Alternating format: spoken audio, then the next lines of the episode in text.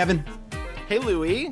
How have you been doing? I feel like we are bedraggled, just working so hard. Well, I I I have not uh, posted it online because I figure it's you know proprietary information. But I am recovering from Lady Covidina. Actually, Yes, she finally got me, gal. Was this your first uh, time?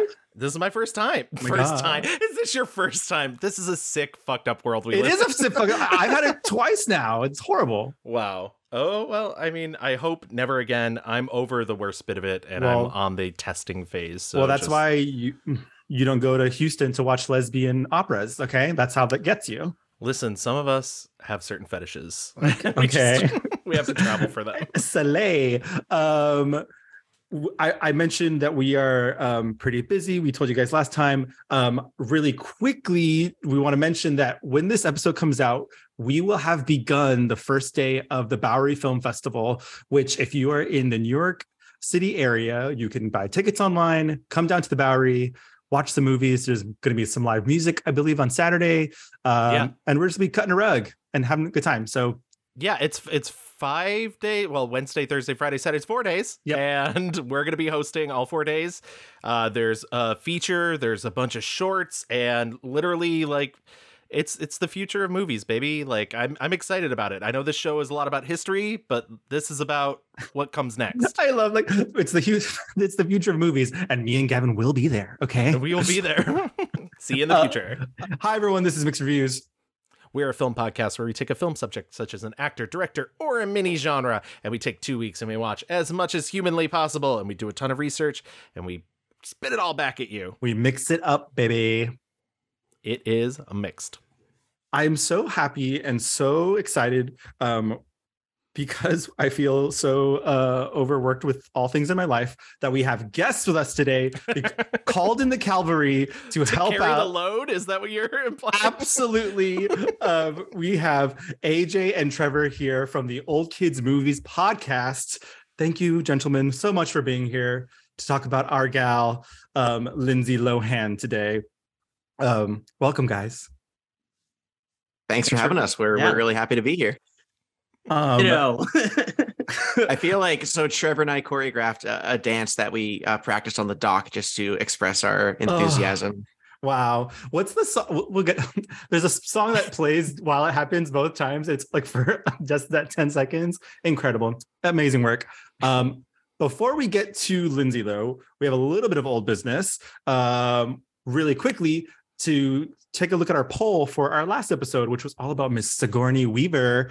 Uh, we asked you guys to go online and vote for your favorite Sigourney movie, and the results are in. The, know- the results of this, I think, are unprecedented. I don't think we've ever had this before. truly tied for second place because literally there was a winner and then a tie. Um, we got Heartbreakers, Galaxy Quest, and Working Girl all tied at 15%. Um, and then Alien comes out on top in first place. So that's that. We had a couple of others with um, someone mentioned um, the ice storm, which whatever. Um, I like the ice storm. I will still be I on record as saying I like the ice storm. know. The reviews are mixed on that one. Okay. Um, uh, but yeah, Alien. Uh, AJ, Trevor, what what are your thoughts on Sigourney? Do you have a favorite Sigourney Weaver movie or performance? It's obviously Alien, and, and I mean Aliens is also up there. I, I kind of waffle between the two, but I think ultimately I think Alien succeeds more as a horror movie than Aliens does as an action movie. I, I love James Cameron though, and very excited to see what she does in The Way of Water next month. But I agree, Alien is is uh, the peak for me for Sigourney. That's right. You better say you love James Cameron because I've heard he's coming knocking on doors. water up. Do you have a problem with me? Do you have a problem with Avatar? What, I would get up? down on my knees and start bowing in front of him if James Cameron Wow. came to my door. Wow. Wow. if I could end my life so that James Cameron could extend his for cinema, I would do that. And that's the commitment you get on our podcast, on your podcast. Okay, that is the future. Um, it's gonna be full like what are those what they used to do that thing where they like hook you up to younger people's blood so you can live longer like in Silicon Valley. I feel like that's gonna be Oh, us. oh, like the Peter Thiel, like Yes. Peter Thiel's doing. Yeah, yeah, Yeah. yeah. yeah, Yeah, blood transfusions. that's he's, ex- he's doing the full Elizabeth Bathory. Got it. Got it. Mhm, mhm, for James Cameron. Um, All right, excellent. Uh, thank you, Sigourney Weaver. We will see you very soon in Avatar 2 Electric Boogaloo. Uh, or or a giant blue version of you. yes. Maybe not. Maybe not you. Uh, fourteen year old blue version. um, but like I said, okay, getting into this episode, um, it's all Lindsay all the time. Trevor, AJ, why? Because we, we talked a little bit back and forth about this, and you guys, your whole thing, the old kids uh, movie podcast is all about, you know, the movies of, I would say it's like a specific millennial brand of movie, right? Um, how did you come to Lindsay? Why do we want to talk about Lindsay Lohan? You want to take this one, Trevor? Sure. Yeah, I, I guess we were going back and forth, and and we wanted to find something that would be worth talking about. The filmography or the history of the person was interesting, and we do very much focus on this '90s to 2000s era, and sometimes stray outside that when when applicable. And we've done two Lindsay Lohan movies, I think, only two so far. And I think that those two, along with one other, are just such a millennial staples uh, for this era. Like for this short period of time, Lindsay Lohan was in in the sphere of just movies that you would watch. Um, the the the triple feature that I'm sure we'll get to, and and I'm sure we at least some of us will have high praises for. So I I think it's interesting to talk about her because she had such a wild start of just like coming out with with an incredible incredible debut and kind of crawling up to the top and then almost immediately plummeting and i think it's interesting to talk about her and what could have been and and hopefully her comeback Yeah. Yeah. She definitely has like it's interesting thinking about Lindsay because obviously she's having a moment now with her new Netflix movie and honestly she looks amazing. Like she seeing her out in uh on the streets getting t- pictures taken on the shows like she looks happy, healthy, Yeah, all, th- all the good this- things. this press tour styled by Law Roach for you legendary fans Yes. out there. Like he, I mean, She looks she great. looks amazing. Yeah. yeah and and i think it's like you know I I literally today spent the day watching the fucking oprah documentary series and like she didn't seem like in her right like health like you know and to and so to she she she has made such a huge cultural um imprint and, and like you said trevor like in such a small amount of time with those movies because her filmography isn't super vast you know? Um and yet the, the impact of Mean Girls, Parent Trap, Freaky Friday, you know, these movies that are just really um, important to a lot of uh, like a whole generation of people. Um, and she, I mean, God, she was kind of the it girl in like the early aughts, right? Like it's and she, and on top of that, she's been around. Since, I mean, she, what Gavin? She started modeling when she was like three years old. Oh yeah, it was funny because, and we're gonna get to it in a second, but like she started doing soap operas at like nine or ten, and they referred to her as a show vi- show business veteran. Yeah. at that point. wild so wild so yeah i i want to like make clear that you know we'll touch on some of like the paparazzi controversial personal life stuff but like that is not our goal as a show like i want to you know really focus on her career but like unfortunately there's some things that like kind of have gone in and out of her career like but in the end i think you know she's in such a better place now and so It's it's like you're in my head because I had this conversation right before you joined the call with AJ and Trevor. I was like, we're not really interested in the paparazzi stuff. I'm sure it'll get brought up. There's no way to not talk about it a little bit, right but like that's not our focus. That's not what we're here to do. Right. We're here to mix up the goddamn reviews. Okay. She has some good movies, she has some bad movies, and that's facts, mama. Um, but okay, why don't we get into it and go into our rewind?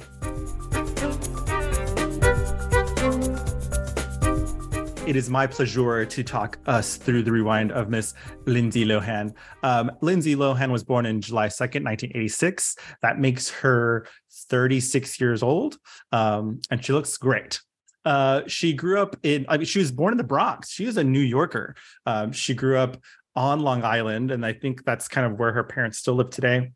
She's the eldest child. Um, her, her quite famous as well parents, uh, Dina and Michael Lohan. Um, I don't know how much I want to get into them either because they don't seem like Yeah, they're they're tough because yeah. I mean, like I'll just say so. Her father got into a lot of trouble with like money stuff.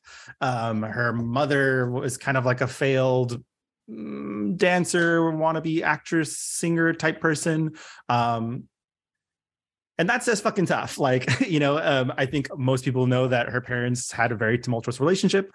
Lindsay has spoken about it. She's written songs about it. But I will say she to this day says that she still loves her parents very much. And and she told Oprah she never thought that her family was toxic. So she's gone back and forth with uh, at least with her father, especially not necessarily her mother. I think she's always sort of stuck with her mother. Yep. Uh, but cutting her father off, bringing her father back into her life. She's oldest of four.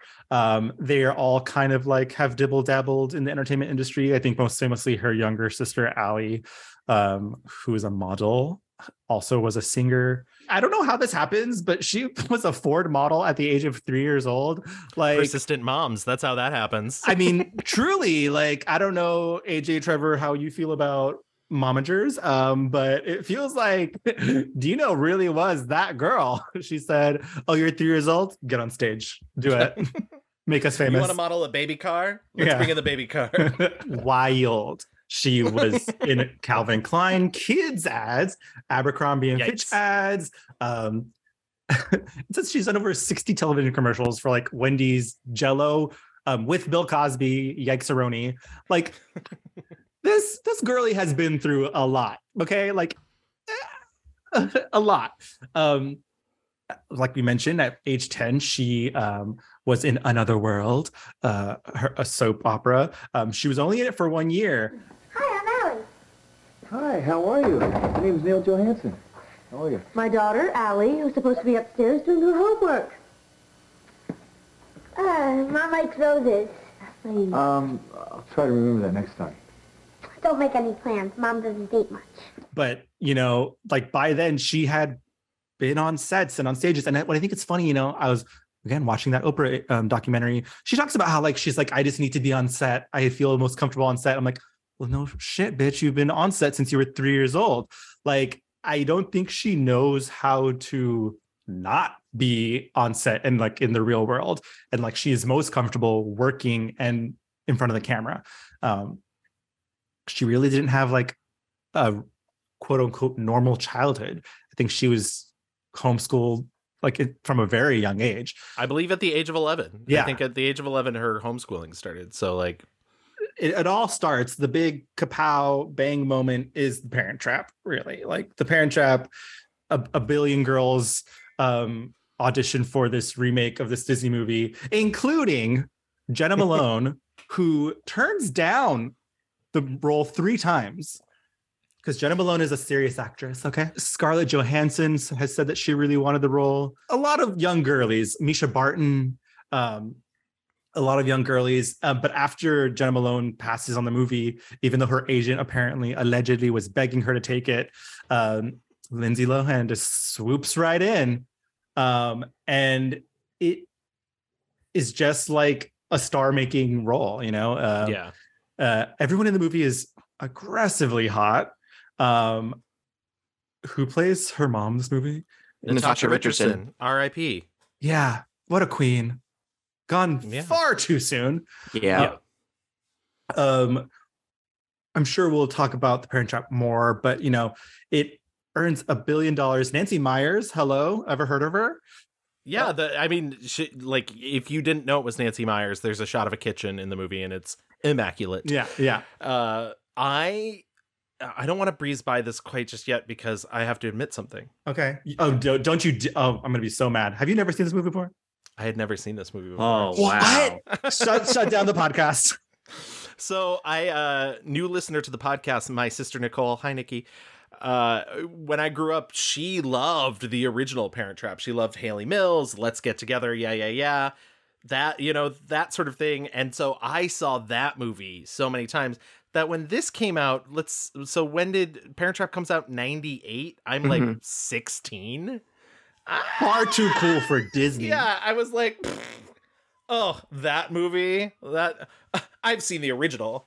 And so yeah, I literally never watched it until now. And I must say, the therapy, the therapy that comes with first of all the judge that creates this separation agreement where one parent gets one one twin and one parent gets another They never talk about that, right? They never say like Yeah. why. disbarred Di- like who who appointed that guy trump no It's also like Like- bizarre. Like they're like "Mhm, international. Get one girl on the opposite side of the earth, and even in the original it was like boston and la or something like that it was not or like boston and montana it was not over overseas literal like natasha richardson was like i can't be on the same continent as you I don't think you can And- get farther than London and LA, like geographically. Well, all right, like to be fair, I'll come to the defense a little bit here. They did even in the dinner scene on the boat on the cruise when they're reenacting the night they fell in love. Yes, I've seen this movie a lot, but they're trying to piece together, okay, how can we do this so Annie and Hallie can spend time together? And they keep running into roadblocks. And they even say that's why we came up with this arrangement in the first place. And then in the scene when Hallie as Annie is in bed with her mom, she has that sequence where she says, you know, technically you belong to your father and Annie belongs to me. So it seems like this was something that the two parents at the time came up with. oh no, but I then, agree. as Natasha Richardson says, I agree, this arrangement totally sucks. yeah, I mean, Yeah. like clearly, it- it- like, but I mean, that's fucking crazy. Imagine like two parents being like, "Shake handsies and no take backsies. This is my uh, daughter now forever. Goodbye." Like the legal nightmare. And- and it truly seemed like neither had thought to like check in on the other That's there's the not weird even- part. that, yeah there's not even like a throwaway line like and then he we write each other letters every month we send each other pictures nothing nothing it's just she was just like and one daughter is dead to me yeah, yeah. I'm not a parent at all. it's just, but I imagine if I was a parent, I would be. It would be very weird to say like, well, I guess I'm never seeing this one daughter just because uh, I'm no. I don't know. It's just yeah There, Yeah. Maybe they thought it'd be easier because they're twins. It's like, well, I know what she looks like. yeah, I know how yeah. tall she is. Yeah, maybe they say, "Listen, we have the copy here. It's fine." what, Uh, what, what was the thing that broke them up was one of them like i i don't know i, I guess i don't really love avatar and uh, what was the thing that he doesn't like hair dryers, so she threw it at him. yes Yeah, I think it right, was. They were both just kind of into their careers. I think she wanted Right. to do her dresses, and and he wanted to do his vineyard. Right. Oh God. they wanted to follow their dreams, and it didn't. also by the by the way real quick before we move on the i love when the one lindsay lindsay number one says to lindsay number two like you have a butler and it's like you have a live-in housekeeper Yeah. you literally have the same thing Yeah. you are both fucking rich yeah, the the richest, both of them. yeah She lives in Napa, like casually, with a giant house and a vineyard. I'll never get over that when she says, "Me and my dad own a vineyard," and I said, "Bitch, you and your dad? it's you and him." Hey, you're from California? Do you like live in Hollywood? Do you like live next door to a movie star? What are you two, Lucy and Ethel? I've never even been to Hollywood. I live in Napa, that's Northern California, and I live next door to a vineyard. A what yard? A vineyard. It's where you grow grapes to make wine. That's what we do. Me and my dad, we own a vineyard. The movie makes a lot, a lot of money, and basically Disney said, "Sign her up, girlies. We, we're getting a three-picture contract. Um, we are not letting her go." Um, she, for a moment, is uh, hired to in a, in a pilot for Bette Midler's um, show, Bette. Uh, it's a short-lived series, and she backs out of it anyway because it moves to LA. And she's like, "I'm a New York girl." Uh, she does two uh, DComs, which I think you guys. This is I'm speaking the parlance of old kids movies. Uh, a Disney Channel original movie. She does Life Size and Get a Clue. I remember Life Size more than Get a Clue. I did watch them both um, for this episode, but Life Size I think is the one that like Yeah. really you know made a, a mark, um, especially because Tyra Banks. Um, Get a Clue I think is funny because it's also during the period of like movies are like the internet is so crazy you can do whatever you want. my my other big favorite thing about get a clue is it's like hey have you guys heard of this thing called brooklyn uh-huh. Yeah, yeah. it's very cool yeah. They're like, oh my God, he's in Brooklyn. I can't go there. It's Uh, like I, I do first hate. Gossip Girl. Yeah. Get yeah. a clue. Um, I do hate to show up on somebody else's podcast and correct them, but technically, Life Size is not a DCOM. Don't worry, it's a common mistake. But Life Size, uh, It's much like? Tower of Terror and My Date with the President's Daughter, are Wonderful World of Disney movies on ABC. So they are technically not. However, it Oh. was aired frequently on Disney Channel, so Yeah, I it, was- it- I was it's gonna a say, common it- mistake. I was gonna say, d- does it get there by technicality or no? Well, I mean, Kinda, yeah. I, I was gonna say like life size does have a little bit of like better production value, Mm-hmm. so I could see that. Like, DComs weren't casting Tyra Banks. Let's just I let's just say yeah. that they don't have Tyra I- Banks budget. I was pretty amazed. First of all, is Jer Smith who plays her dad, who like I know only for playing like assholes on nighttime dramas, and was like surprised to see him play a tender role.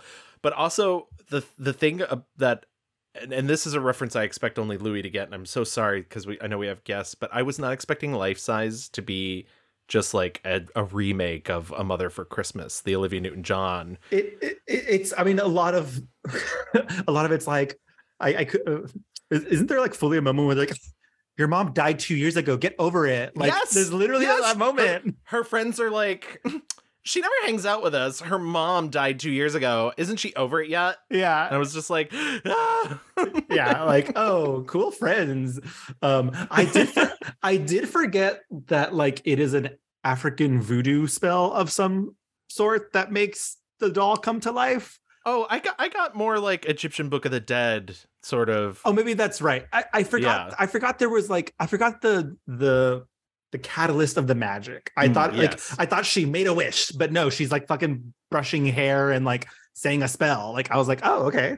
Um, she really wants to zombie her fucking mom back, which is yeah kind of fucking. I- in all honesty, I think Tyra saved her from a big monkey paw situation. Like, I mean, her, yeah. her, like her like dead mom knocking on the door, like, but Yeah. instead she got she brought a Barbie to life. Yeah. You know, yeah, oh, what what is what is the character's name? What is the fake Barbie? That's it? Eve. Eve. That's Yeah. right. um, they're both cute, harmless, whatever. Exhibit A. Once my dad sees this, it's adios. No, we don't have to show him right now, do we? At least not until after tonight. What's tonight? I'm going to your dad's party. That nice man Richard invited me. What? You can't go to a party. Why not? That's what I do. Besides, Casey, can a girl have a little bit of fun? You just don't know when to quit, do you? Just because you're gorgeous doesn't mean you get everything you want. Your days are numbered. Literally. In 2003, we get Freaky Friday, which we've talked about in our Jamie Lee Curtis episode And our body swap episode. and our body swap episode. So we which is why I refused to watch it for a third time. Yeah, we- I was I- like, I've seen this movie too many times. Um, AJ, Trevor, have any thoughts on Freaky Friday? You can Uh, never see this movie enough. Thank you, Trevor. That is exactly what I was going to say. I disagree. Ooh. I think it is um a fun watch until you run into. I mean, it's a fun watch until like you're like, oh god, the racism's back. Um, and it's Yes, agreed.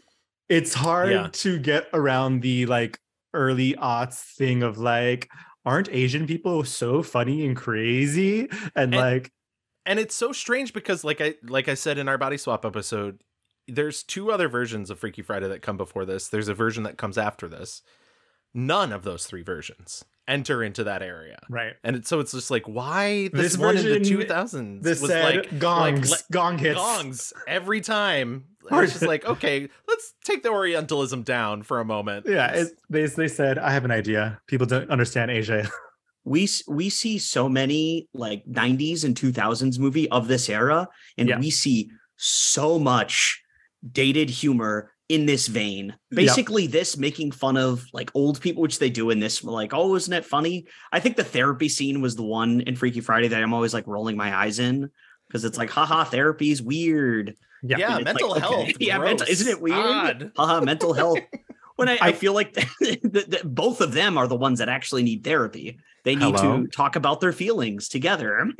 I will say Um, J- Jamie Lee Curtis and Lindsay are have great chemistry. They're I mean, I think Lindsay is very good in this. I think she's like her doing the like, I'm a mom, and you know, I I think it's I think for all that aside, I think she's good in it. Um again, the movie, like, I think is one of the highest grossing movies of the year. Like she is on a roll. Um, though I will say she had to like convince the director or like whoever like she didn't want um her character to be like too goth she wanted her to be more like avril goth not like Yeah.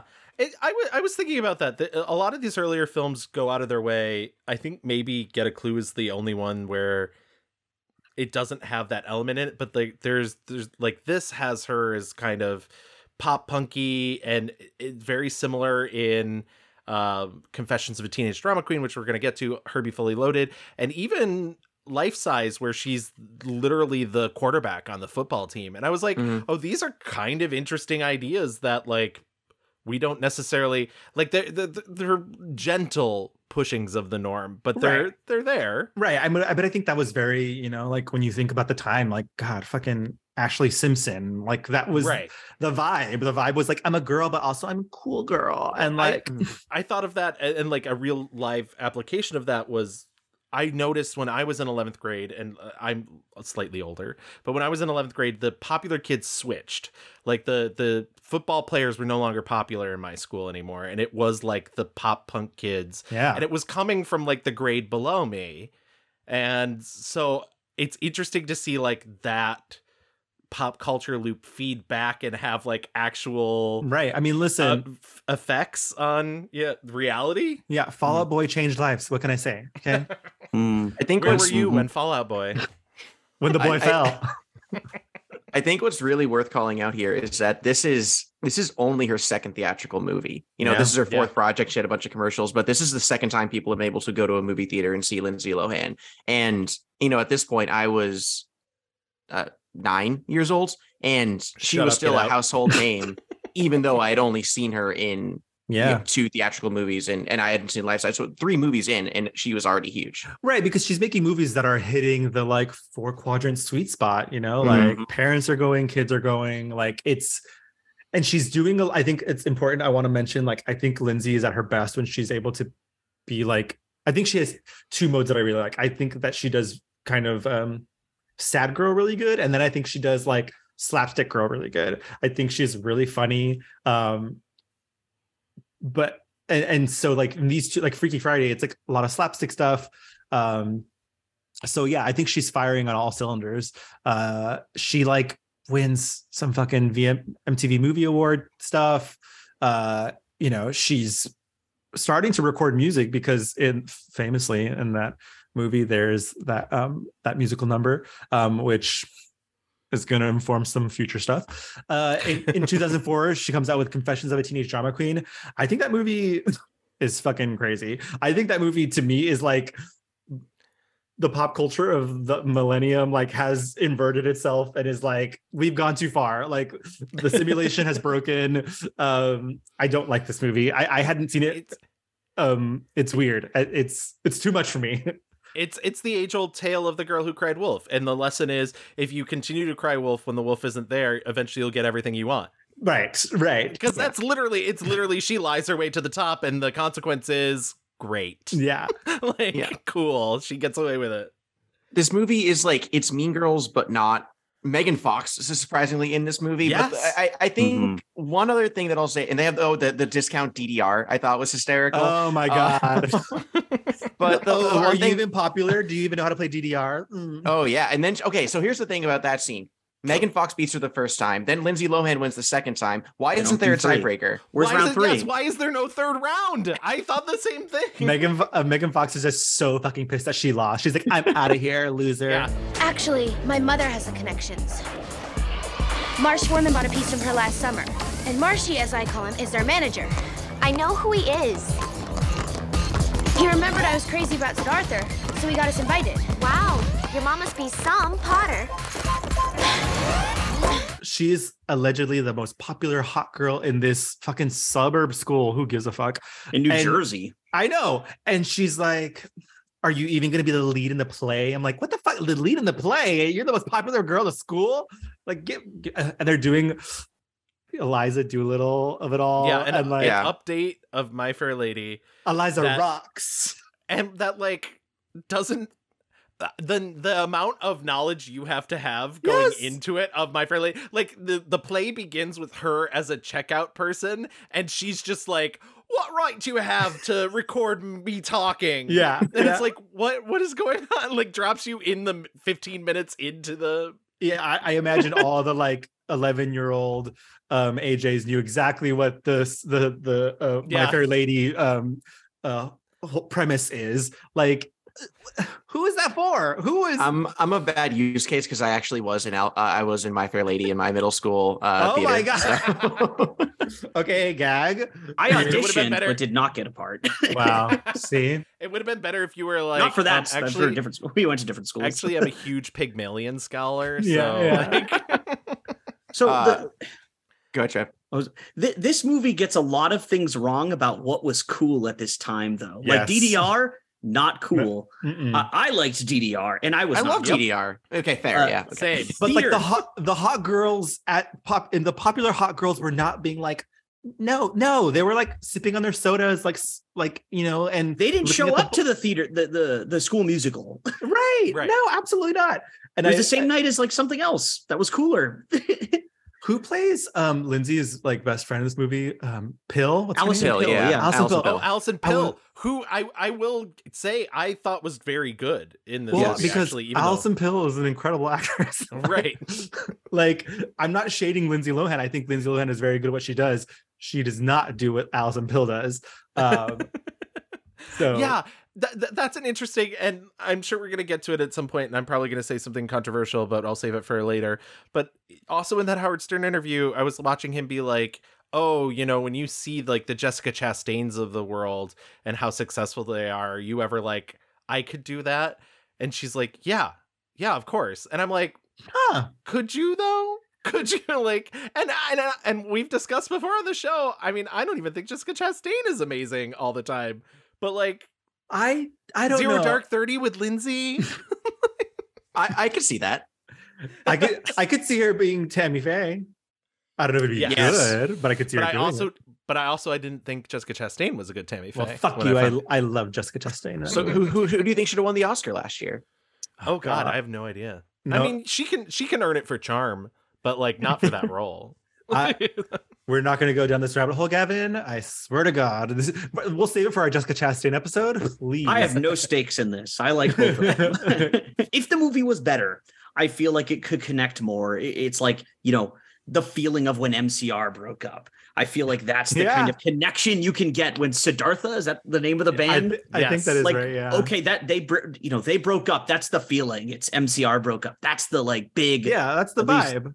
Of the generation. I feel like you could say like that's the ah like no, this is Right, but- this is a nightmare. My life is over. Right, but I just don't think the movie was terribly interested in like exploring like actually because even when she finds out that he's kind of like a fraud or like you know he's just like a drunk, she's kind of like no, but I love you. Like you know, there's nothing really like she learns about herself or like you know the the arc is very unsatisfying. Um, yeah, and- just just to explain that real quick too. She's in love with a man, a, a musician, Uh, in, in the in the way that a lot of young girls fall in love with musicians who is much older. And the movie enters like a kind of creepy area, and then does everything it can to get back out of that area. right. It like even so much so that it gives her a dance with him at the end of the movie, and then it cuts to the other boy who's had maybe five lines in the entire film, and she's like, and then we started dating. yeah, yeah. Yeah. And I was I was just like, good. They give him Stay away nothing from that old man. they give him nothing to do except and we'll get to this because it happens again the boys in this era they had to wear like you know white shirts and like be under cars like that's all like you know they had to be fixing cars and a little bit greasy but they had to be like had good hair because that meant that they were like um manly but like soft and like um is sensitive They either Uh, were or looked like Chad Michael Murray. yes correct very it's great. um in the same year mean girls comes out um, Let's go. you said you said buckle up uh which is you know maybe one of her most iconic roles uh it's hard to kind of like uh, even quantify how one mean girls came out of nowhere like tina fey was not the force that she is now or that she would become um lindsay was you know th- this is the second movie of that year so and there and our first not I think it's very important to say this was her first non-Disney movie. Right. And that is a big thing Yeah. in 2004 because it's just like that's the wholesomeness like uh-huh, mhm. she's no longer in that I don't want to call it a prison, but she's she's no longer underneath that snow globe of like Right. Well, also, this is the first movie that she looks like an adult woman. Like, even though she's Right. playing a, a senior in high school, you know, I mean, it, she does not look like in Confessions of a Teenage Drama Queen. She looks like, you know, a kid. a kid. yeah, Um, and that's why I was like, stay away from her old rocker man. right. Um, and Mean- Broadway's Adam Garcia. well, please. Um, mean Girls is just like fucking littered with amazing performances, iconic lines. I rewatched it again today, and I'm like, my god, like. Um, it, it's Rachel McAdams is fucking like slaying everyone left and right. Uh, oh, so you agree? You think she's slaying everyone left and right? I absolutely fucking do. So you've actually never been to a real school before? Shut up. Shut up. I didn't say anything. Homeschooled. That's really interesting. Thanks. You're like really pretty. Thank you.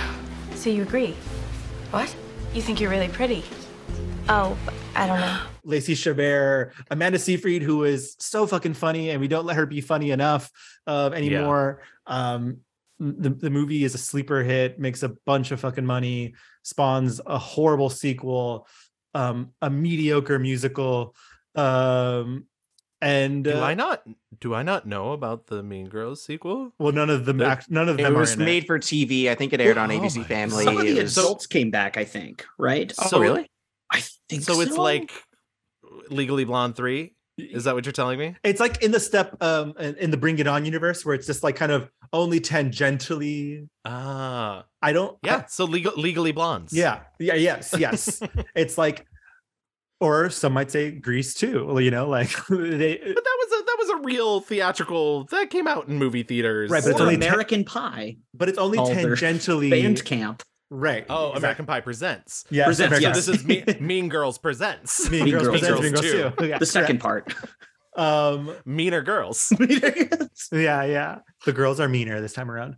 Uh, she wins like every Teen Choice Award that year. Um, she becomes the it teen girly. Um, you know, I, I think also this movie. I was trying to think like, why is Lindsay so good in this? And it's because she gets to be like the normal human around like this swirling tornado of like caricatures, and she gets to be really introspective and like you know, she's she is all of us looking at you know all these crazy things that are going on around her but i mean everything is so entertaining and fun with this movie it's it's hard to beat mean girls like it's It- and it's really complex that she is the normal person Yeah. because the quote unquote normal person in the in the film because she really wanted Regina George.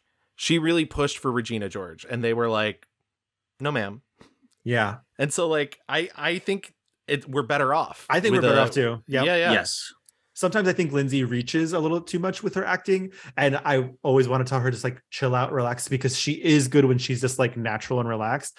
But i think and she's talked about this like she has said she hated um in life size when she was all in that football gear. She thought she looked ugly. She lo- thought she looked like a boy. I think because she's been on stage or in front of a, a camera since she was three years old and I, I hate to say it, but like I probably from her fucking mom and dad, like thinking about the way she looks on camera. And so I think that kind of poisoned the well a little bit. Yeah. And she's always been very concerned about like what she looks like. yeah, Uh, I've I, I found this the world's saddest interview with her just stumbling on googling stuff and there was an interview she did with BBC around the time uh, around 2014 when she was doing Speed the Plow in England and she's talking to the the interviewer and she says most people when they go out to dinner or they go out to you know a lounge or whatever it is they say how fun it was. The first thing you always say is yeah i really liked it there. It felt safe. I'm really big on feeling safe. Um, whether it's you know the bed i'm staying in which now i have a great place and it's very light and i feel safe. Um, but no matter where because people don't I think my friends think I'm neurotic sometimes and a little crazy, but I, I will hear a flash of an iPhone camera. I'll hear the shutter from a mile across the room or I'll feel it. I'm so used to like thinking like that and I'm feeling almost paranoid sometimes and protective of myself now whereas I wasn't in the past. Um, that I just it's my big word is feeling safe. she's been very focused on who she is and who she has to be out in public up until this point, Right. And that's all about to Right. I mean, explode this is because she's becoming more famous, and the the negative aspect of that is more scrutiny. Right. And this is exactly the time in 2007 when like the fucking paparazzi floodgates just like fly open. Like she it is open season on Lindsay Lohan. She is, you know, picked apart. We talked about this a little bit with our Keira Knightley episode.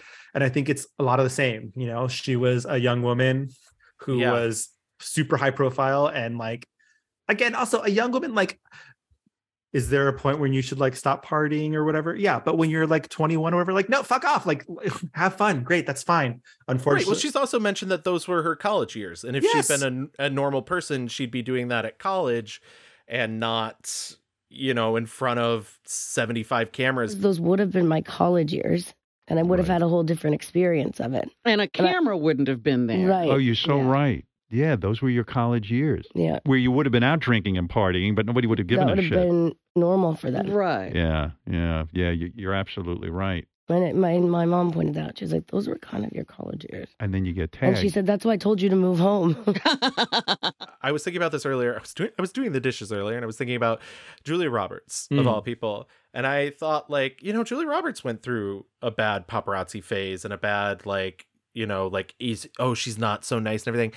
And I was like, is Lindsay Lohan the first celebrity that the paparazzi actually, like, the first major celebrity the paparazzi actually managed to destroy? well, I Like, mean, because they try. well, this they is try like a lot, this is like the era of Britney Spears. right? This is like, you know, I think there was a lot of, I mean, Keira Knightley, like we mentioned, talked Right. about how she would had to go into rehab and um, treatment for, you know, eating disorders and all sorts of things. Like, it's it is no fucking uh, uh surprise that Lindsay's fucking first single is "Rumors." Hello from Right. her singing career. Like, and and also on the reverse side of that, nobody knows what to do with her because they want to treat her like a little girl and they want to treat her like an adult at the same time too. I found a, a clip of her performing rumors to a room of like nine and ten year old girls and their moms. Jesus. And I was like, that is not the vibe. They don't get it. They don't get it. This is not who should be hearing this song. Uh, so, some of the media treating women are just kind of ruthless and incredibly unfair and there's just this sense of judgment. And that's why there's a lot more stories of you know young women coming through the like this industry from like childhood actors and, and everything and they kind of are just completely treated unfairly just of like how how they want to be how they're living like a normal person like you said would be like having fun in college going out going to going drinking even like underage drinking in college like that's what normal college people would do right. and i feel Trevor like was an RA. He's not allowed to say that. I was all right too, honey. I was behaving I was- badly. I was a night desk attendant, so trust me, I probably saw you at some point. so basically like this is you're saying all these names and i'm like yeah it's they were terrible to lindsay and, and the world was too and like you know no no one's a saint obviously but the people reading it and taking all this in Right. obviously but they're made to believe like oh this is bad because this is like the little disney star that yeah. yeah. started Well- to creep into uh, more mature roles and could have kept going i feel and and I think I think part of it is too is that people want people want celebrities and whatnot to to be relatable. So they think if a celebrity falters in any way, Mhm. oh, that makes them human, and they get some sort of pleasure out of that because they're like, oh, they're just like me in a very dark sort of way. And I I don't blame any specific person for that. That's sort of human nature. Obviously, some people feed off that more than others, and it's not great. But I I mean, it also certainly didn't help and I I don't want to belabor this too much, but we're you know we talked about her parents as well, and it was very clear that her parents wanted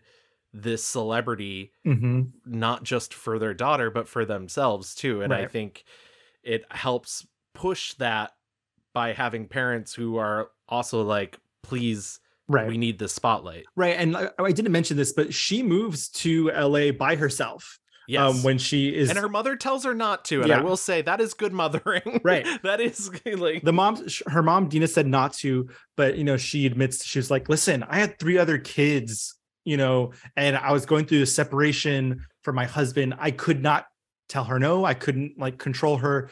Lindsay went off and did the thing and you know, immediately started dating a club promoter, was going out, all those things, whatever. Um, and you know, her next movie, Just My Luck, which we talked about in our uh, Chris Pine episode, um, she got paid seven million dollars to make Just My Luck, and LOL, Just My Luck, like made six million dollars on the opening weekend. Um, Just My Luck, uh, you know, we talked a lot about it in our Chris Pine episode, but briefly, you know, is what I think is like the culmination of like expectation. Everyone thinks, you know, she's so bankable and all of this partying and stuff. We talked a little bit about how, you know, her and her, one of her co-stars were just always getting I mean, it was shot in New York, you know, people were, were always seeing her out. Um, things were just like getting really bad by that point. Um, as far as like her personal life was, you know, not great. Um, things just were falling apart a little bit. Um, They So finished the movie. well, this is what made, I though. This is what I really noticed about this uh, watch is eh, obviously I think what you'll say about Lindsay and what most people will agree about with Lindsay is that even though her movie starts to get worse and her personal life goes through all of these um, tumultuous times, when she's on screen, for the most part, there's still a really good draw to her. There's a really solid natural charisma that you're like, I'm still watching despite everything going on in the background, a very naturally gifted movie star. Yeah. I really felt that in this movie. And then after I watched it, I looked up the the history behind it because you know I was 12 when this one came out, but I didn't realize that this is when like she first OD'd. And they had to like get her on set the next day to get this movie out. And you know, I, I don't really even know how to say this, but the fact that she could bring like be probably the best part of the movie and still very much naturally be Lindsay and enjoyable to watch and just have it's almost like that metaphor of like the the duck paddling underwater and you don't really know what's going on. So you see on the surface level, it's it's talented and it's just you wouldn't think anything really of it. But there's so much going on in the background that's just tragic and sad and, and in a way unbelievable. Um, but that was what I really took away from this one was it was just nuts. yeah that that's a really good point aj you know like i i think as we like after this movie you know we're gonna get into a lot of stories of how you know showing up late to work not showing up to work at all you know not being cast because of Right. people And- Horror and- stories and yeah yeah. And some of these she's refuted, and she does have her defenders of people that have said, you know, from various across various films that Mhm. have been like, no, it wasn't like this, and some that say it was. Um, but yeah, no, it's it's an interesting thing because it's one of those we'll never really know the truth. right um the following year um she is in a prairie home companion by your boy gavin Robert So- Altman, baby. how do you feel about prairie home companion gavin I like it a lot. I think I mean I don't think it's a perfect movie, but I think if you're gonna go out on a film, there are worse movies to go out on, and it's Robert Altman's final movie and everything. I mean, it's we didn't know all this stuff about Garrison Keillor before then, so it was Mhm. before he was canceled. and- yeah but like I, I don't know, and I don't think she's bad in it. I do think it's funny. Meryl Streep has said, and I pulled up the article. There is a W Magazine article from 2006, and Meryl Streep, um, she has some nice things to say yeah, it's it's funny because you know it, it, the way the story like describes Lindsay too is she's frazzled. She you know she wanders in late and is like I was just followed by you know paparazzi here and Meryl Meryl Streep's like that's absurd. You know like Meryl Streep said she's in command of the art form. Streep says with high seriousness whatever whatever acting is I don't know what it is. She's in command of it. I think she could do anything she puts her mind to. And Robert Altman even went on to say Lindsay knew her lines better than we did. wow You know, and and so he uh when they say action, Lindsay is completely visibly living in front of the camera, and that's all anybody really cares about. yeah that's Lindsay- that's where the big conflict comes in is that she's even in all this tough time she is so good at what she does yeah. yeah. and she said that she like you know being on that movie was such a powerful learning experience for her she loved making that movie um and i i think she is always better when she's surrounded by really talented people because she Yes. She's Even, lifted even in a terrible movie, and we'll get there. yeah i mean because it, like it, mean girls she was surrounded by such good performers like Yeah. and it brings her up and so i think same thing happened in this movie um she she mentions that like uh in one of her like videos that she did on YouTube talking about her movies. She was like, me, Lily Tomlin, and Meryl Streep were just ad libbing a lot. And like one day we were just like riffing and riffing, riffing, and all of us just started crying together. She was like, it didn't make it in the movie, but like I don't know what was going on, but like the magic of Meryl, Lily, and me just like was really electric. You know, Wanda took it real hard, didn't she? week later, she got arrested. For what? You never told me this. Shoplifting, and I did tell you No, no, this. she was in a I'm cafe going senile. a... You didn't tell me that. Yolanda. No, She was was- having a cup of coffee she- in the cafe. She ordered a glazed she- donut. she was- she started eating and she got a sugar She got rush. a rush She was diagnosed hypoglycemic.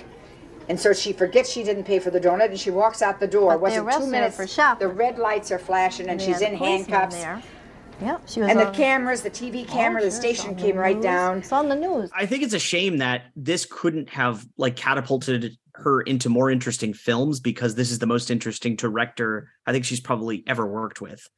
Like the, Robert Altman's like the most interesting director I think on the filmography. There, there's been some good movies, but this is like you know the director. yeah, yeah. When you think of like filmmakers, Well, this is like her era of like trying like more serious indie stuff. Like next up we have Bobby. Um oh yeah, which I remember watching like in college, I guess. Um Yeah, I saw it in the theater. Yeah. I've never really felt the need to rewatch it. Yeah, I mean, she, it's like Sorry, a, Lindsay. It's a huge ensemble thing. Emilio Right. Directed.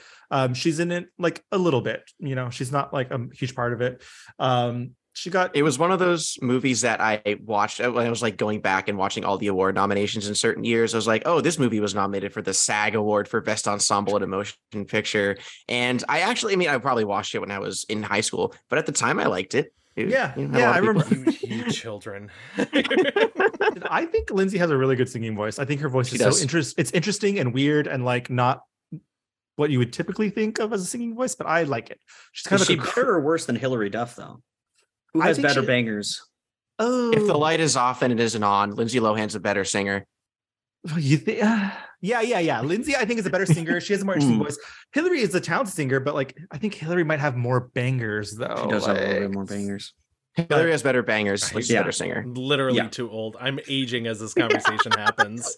Okay, on a, a really quick aside on the Hilary Lindsay thing, they like were dating the same boys. Would go to like they would I think crash. they each- were dating Aaron Carter. yeah, Yeah. and they Yes. would they would crash each other's. R.I.P.. Yeah, Yeah. RIP. Yeah. They would crash each other's like film premieres just to be like bitches to each other. I Mhm. love that drama. That's like silly teen girl celebrity drama. It's good. They Uh, dissed each other on SNL. Uh, When Lindsay was hosting SNL, she dissed um, Hilary. I invited Hilary Duff to be here with me tonight, so come on out, Hilary. I'm glad we're clearing things up.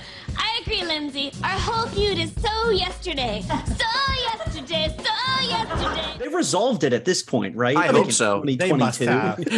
yeah, I'd be so sad if they had. They're 36 and 38. It's fine. They- they're they're truly the Bette Davis and Joan Crawford of our time. yeah, hello. Are we getting a new feud miniseries on FX? Please.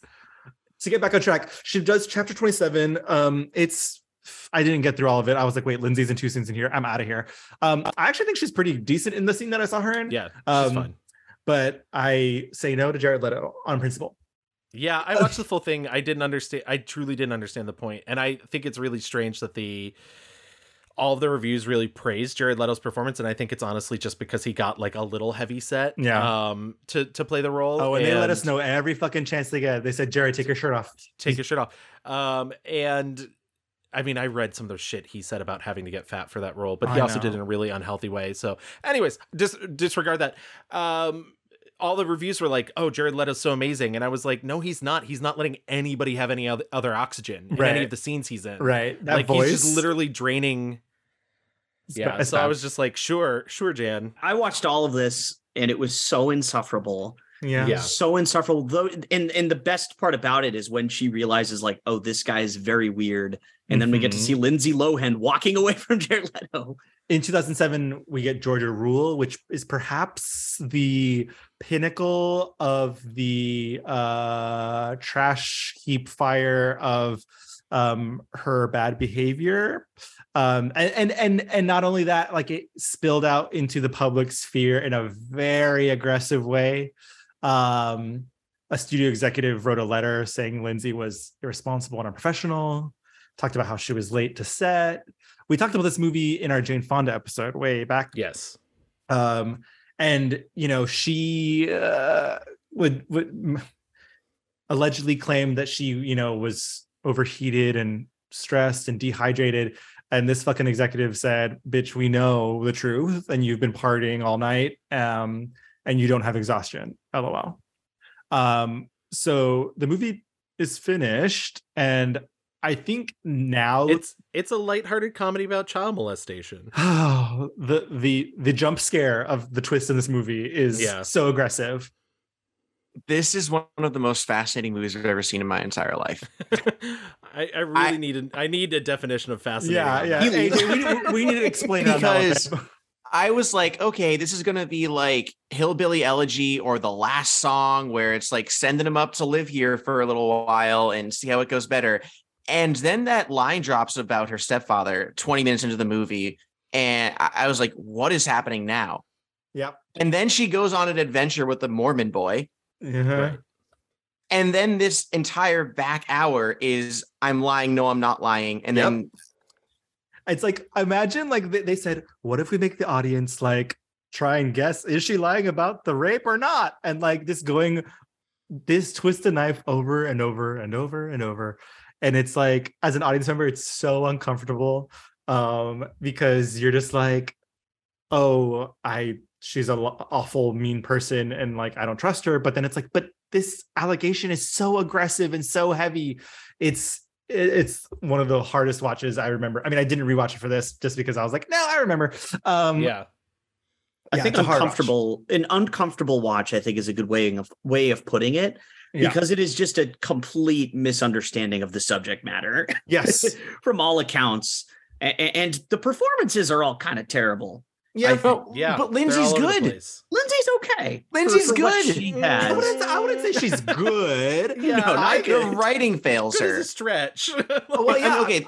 I just don't think she. I, yeah, you're right. The writing fails her, but because she doesn't understand the writing, because no one understands writing, I don't think she knows what to do. Like it's just Right. she's very aimless. I think she. like the, the, the scene where she tries to walk back the allegation for the first time when she's with Dermot Mulroney, um, and like it's once again it's like played for laughs. She's like, I lie about that stuff all the time, and he's like, I called your grandmother, and she starts hitting him, and he's like, Don't hit me with fish. I just wanted to tell you that all that junk that I said about my stepfather, I made it all up.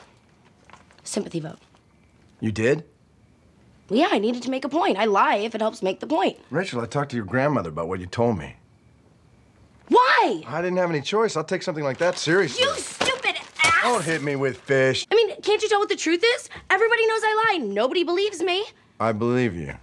Well, you don't count. This movie has no idea what it wants to be, and it's fascinating to see how they go from here's the adventure, uh, the whole part where she's driving with the Mormon boy to her his girlfriend's college, and she's asking for forgiveness. She she goes, "Abracadabra, you're forgiven." I was I, I almost burst water out of my mouth. I was laughing so hard, but then it is just like, oh, just kidding. This is not a lie, and it actually really happened. This is what the movie's about right now. I'm like, when did I start watching Mads Mikkelsen in The Hunt? I, yeah, yeah, just Yeah. it's it's a, a, a um, multiple personalities movie for Yeah. sure. but it is Uh, one that I argue needs to be seen because I had no idea what I was getting into, and I, I am so happy that I watched it. That's fair Need- because needs it's is strong. So weird. Yeah, It's- if I- you like bad movies, I think it's worth watching. Yeah, sure. Yeah, I would say that. AJ, um, you need therapy, babe. Yeah. I'm I can so recommend- happy that you watched Georgia Rule. Oh my god. I I can recommend a good psychiatrist that I recently recommended to a set of twins who had to bring their parents back together. so, um, but it's because of uh, this whole scenario kerfuffle. Like, I don't know the realty on this, but like, she claimed she was late once and Jane Fonda gave her a talking to and that was it. I remember I was like three minutes late to set. And it was like out that I was like three hours late. it was three minutes. and she was waiting for me, tapping her foot, being like, Lindsay, we're all waiting. I was so embarrassed. It never happened again. I just really admired her and I learned so much from her filming this and just being a female on set and how she takes charge and just kind of watching her and Felicity. And I've been really lucky to work with some of the greatest, greatest. maybe that's correct. I believe Jane Fonda, but like, if the executive guy so whatever story was told to him, I can imagine he's calling every fucking executive in town is like, don't fucking hire Lindsay Lohan. Yeah. know? Not and she do it. becomes and she becomes hard to insure. She's a liability. She's a liability. uh, You know, constant not showing up for, for you know, supposedly not showing up for shoots, getting into car accidents, like you mentioned, the exhaustion. Oh, the next year, uh, I know who killed me. um, but again, like it was put on hold because she got her appendix removed. I Yeah. don't know what that's about. and Uh, then, and then she was in rehab while they were shooting it. Yeah. uh, but because of all the stuff that happened on the set of Georgia Rule, she goes into rehab, and so she's shooting this movie during the day and returning to her rehab facility at night. Yeah. Um, there are a couple strings of movies. Uh, P.S. We talk about I Know Who Killed Me on um the draft what Screen drafts on screen drafts. Me and Gavin were on a marathon episode of screen drafts um, talking about all F-rated um, cinema score movies. Um, this is one of them. Uh, I, I will say, and like if if if you think Georgia Rule is important, I think in order to understand Lindsay Lohan as a comedian, I know who killed me. I Know Who Killed is, Me. It's up there because it is a stealth comedy. It's pretty gross, Yeah. but it is very funny at parts. I don't think it's supposed to be funny though. I don't think so this, either. This is, I would say, up there with Forgetting Sarah Marshall for the funniest sex scene I've seen in a movie. Yes. It was a very funny sex scene. Yeah. The mom cleaning the kitchen like everything's fine. This is not happening, and the, the music playing. I'm just like, what am I What watching song? was- right now? what song was playing again? It was absurd. Oh, I don't remember. I'm gonna get take a stab in the dark and say it was Evanescence. Um, It was Darude Uh, Sandstorm. Even even if it's not, it is now. It is now. uh yeah. Uh, I know who killed I mean, I would I would prefer to watching this over Georgia Rule. I'll just say that. I would too. I would too. I would too. my first watch um i think georgia rule once is enough i just wanted to experience it you know i needed to hear face down be played as a song unironically Mhm, mhm. while she is tracing uh, chasing down those people i'm like why would you choose this song are you aware of its subject matter but i know who killed me honestly i know it gets a ton of shit i don't think it's like the one out of Yeah. 10 star movie that everyone No. claims it to be i It's- think it is no. like an okay slasher movie that just gets shat on because lindsay plays a stripper Yeah. Yeah, it. I mean, well, first of all, also it's a. uh, She also plays twins in it, so they're Hello? a little parent Mhm. trap. Yeah. But uh, but I I think it's it's gotten sort of a reappraisal. Over Yeah. the Mhm. years. It's definitely become more of a cult movie. There are midnight screenings of it every now and then too, and not just because people think it's bad. So like, they, I I definitely think. Uh, out of all of her films, weirdly enough, I know who killed me is sort of having its day. yeah I think Uh, the the cinematic tricks that they try and do, the the playing with like red and blue lights, are really interesting. I I think S- that some of them are a little too much. Some of them Yeah. are a little like, we get it. You went to film school. You, you read about Eisenstein. Got it. this this is a very much I went to film school movie.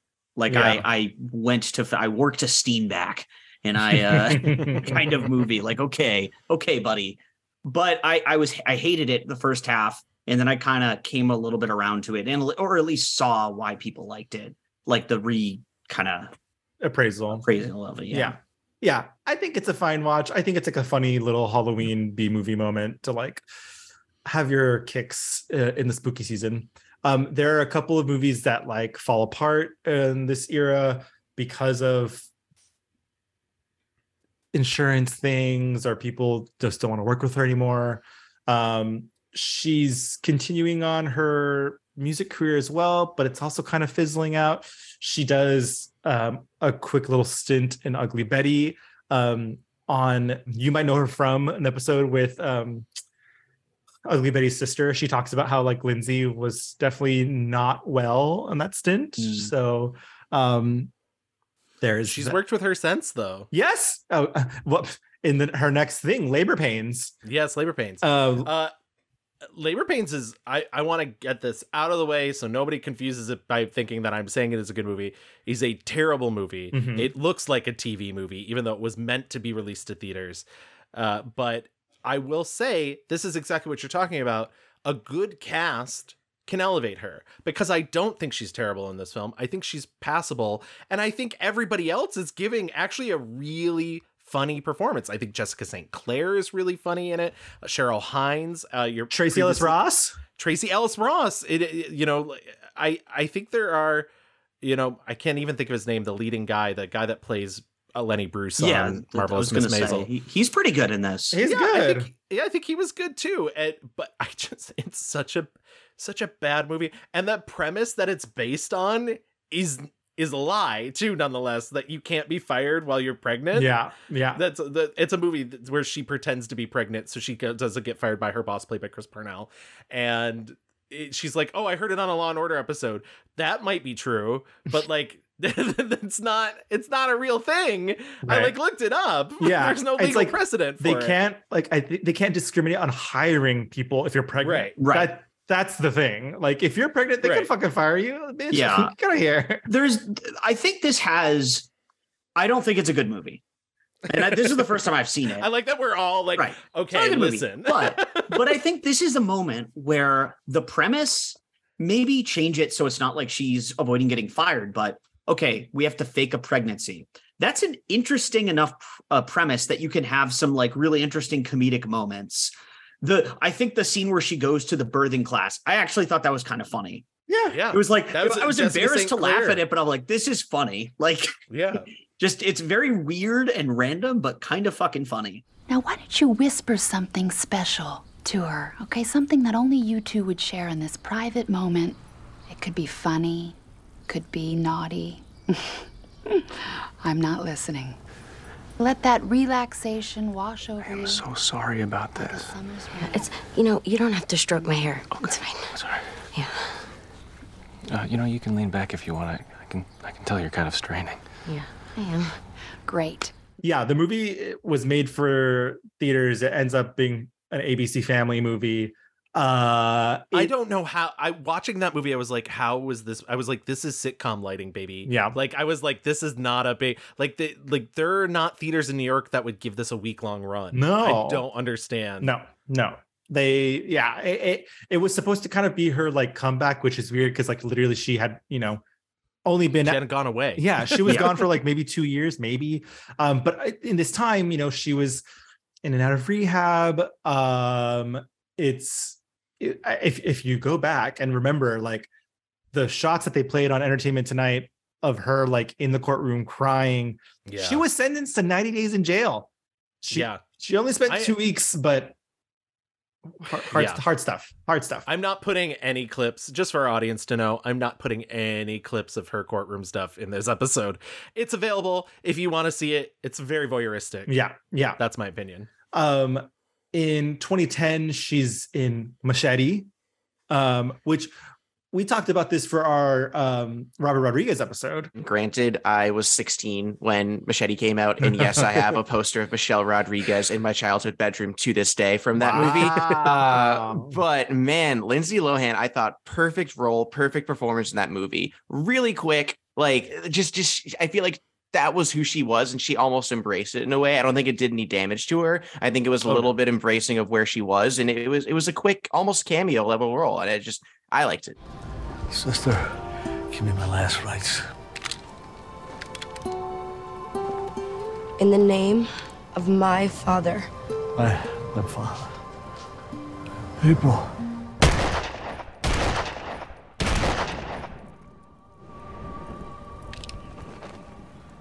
Forgot the rest. Coming closer to like the present, like as Lindsay, and she said in interviews, she's like, "Oh, you just can't take yourself that seriously." And I'm like, "Yes, bitch, lean into that," because I think for a lot of the millennium, she was taking herself very seriously, um, and I think learning that like it isn't that serious, and you can like poke fun at yourself and like be self-aware, um, and be in on the joke, um, only does good things for her. Um, but yeah, I, I mean, she's a lot of sad quotes and sad interviews during this era talking about how she wants her career back, how she says she knows she can do better. Um, it's she goes to rehab six times. Um, you know, she's arrested for theft, parole violations. Um, it's it's it's tough stuff. Um, she has a little tip spots here and there. She's on Glee as herself. Um, it's not really until 2012 when she is in Liz and Dick for the Lifetime movie. Even that movie was uh, that casting. People were like, "Oh shit!" Like, no, like that's a bad idea. Like she's not well enough to do this role. Um, and there was some drama on the production of this movie, and it was tough going. Um, I I think this is sort of the era, and I'm I I I agree with what you're saying. Is I think I think this is an era of sort of bad faith casting. Mhm. I think people see her as a way to enhance Press. the press Interest. of the project that they have created.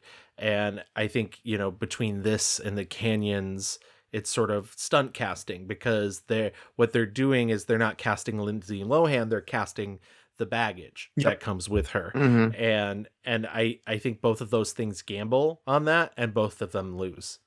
you think of like some actors or um, celebrities that have like maybe a, a small era where there's like this a two part a two year era where they have some trouble and there's a whole sort of press circuit but then they make their comeback and or even a little bit longer but this is from like 2006 to 2013 2014 even it, it's it's a crazy long period that we were talking in 2006 when she was showing up late to set for just my luck or 2005 even when she might have been making it just this is 2010 that's Yep. just crazy and she's still getting still having some issues with this and it goes beyond so no Right. it's just it's just i feel so bad yeah, I mean, like, she, okay, so she has fully admitted and said that she is an addict. She's an alcoholic.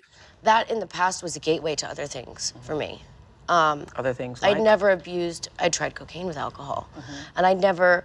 That's when you were arrested the first time, correct? Yeah, possession. with, I had with it. possession, yes. Um, And then I read that you said that you really hadn't done cocaine but three or four times. I really hadn't done it. I really haven't done it more than 10 to 15 times. Of course, I said three or four. I was terrified of judging, being judged. Um, so, what is the truth? I've done it like 10 to 15 times. Um, and Do you it's enjoy always, doing it? everything's come, Do you enjoy No. doing it? no, it never So why felt do you good do the it? next day. It Why do you never, because it allowed me to drink more. I think that's why I did it. she was just not well and and you're totally right gavin i think these two um um projects uh liz and dick and the canyons they were banking on you know well we'll get eyeballs on these projects if we have you know if we show people like the bad behavior and and she clearly wasn't ready but i think again she loves working and she was desperate for work um And, and, and hey, like it was, you know, they really pushed her on Liz and Dick because it was a 20 day shoot. yeah 20, Mm. 20 days for a period movie. And it's funny because she talks now. She's like, I did that Netflix movie and we did it over like Six the- weeks. Like six weeks. And she's like, movies are made so fast nowadays. And it's like, baby, do you not remember Liz and Dick? You did that in 20. Like she was back in the hospital for exhaustion. yeah yeah Mhm. um also she was in almost every scene in that Yes, yes. Uh, I, I think Liz and Dick is horrendous, and Yeah. I, I, to your point, uh, AJ, I think like this is one of the movies where I'm like, the star feels dimmer, like it. Yeah. and she got into like a car wreck, and and instead of like taking time, she just told them to like fucking put makeup on her to cover the bruising, and like Mhm. Yeah. sorry sweetie but like the budget was not there to like light you and cover those up well i mean she looks haunted in this movie um yeah, I, I completely agree. The the thing I'll say is like I was never I've never seen any Lifetime movies. I think this was my first one. And Same. It seemed like she was. I feel like the movie itself was trying something. Uh, you know, it wasn't great. I, I- thought it was just trying something like with the the shots in the room with them like reflecting on their past. Like that was a that was a choice. I want to give some credit there. But yeah, this is I agree. This was the one watch that I said, yeah, this she does not have her aura in this movie. She's and, and. I will I will go to bat and I, I've said this many times on this show before, even even when they're terrible and some of them are the worst, rock bottom, but no one sets out to make a bad movie, and I'm gonna put a pin in that because I'm gonna come back to that later. but I, I think nobody sets out, especially lifetime movies are made very quickly. They're made on very low budgets. They have to stretch those budgets and and I think, you know, there there is a lot of love that goes into them. So I would never besmirch something just because it is a lifetime movie. I've seen some decent lifetime movies out there and, and I do think it you know people put a lot of love into them. This one isn't it. You know, it it it just isn't. It doesn't hit. It's not the script wasn't there, the acting's not there, the lighting's not there, you know, but I but I you know, I don't want anybody to think that we're just like anti lifetime movies. Yeah, because No, I yeah. think I think this I'll uh, the one praise I'll give to it is I think this movie looks better as a movie than uh Labor Pains. But once again, I enjoyed Labor Pains so much more. Well, Yeah. Labor Pain's also just like a very independent, very low budget comedy, Yeah. which Yeah. it's it's almost like it, feels like someone's first feature. Yeah. Mhm, Which mhm. which you know what are you going to do there? But this is this is I've never seen a Lifetime movie ever. It felt We've seen a bunch. I'm sure you have. That's why you know more than I do. But it just felt like a bunch of scenes kind of strung together Yeah. with no real uh, glue Yeah. or anything that that takes Yeah, us very, there. It's very tabloid. I, I think I I think I referred to it in my review, my like Letterboxd review, as it's like um, you know, like tabloid voyeurism disguised as camp. Yeah. I don't think you I know, follow you on Letterboxd. I'll have to change that. It sounds great. Oh, you I'm very letter- snarky there. You Letterboxd nerds.